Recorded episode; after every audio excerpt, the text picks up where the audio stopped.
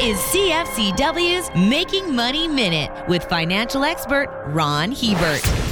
Silver doesn't have big moves very often, but when it does, they're often gigantic in both directions. In the last four and a half decades, there have been only two big spikes in silver prices one in 1980 and the other one in 2010, 30 years apart. The silver bull market in the early 80s very quickly pushed silver prices up seven times before seeing them crash 90%. The metal's 2010 rally saw them climb almost five times in value before doing a 70% swan dive. These violent moves mean that the way to make money in silver is not buying and holding, but aggressive trading. For more information, listen to our Making Money show hosted by Ron Hebert and Gord Whitehead at letsmakemoney.ca or cfcw.com.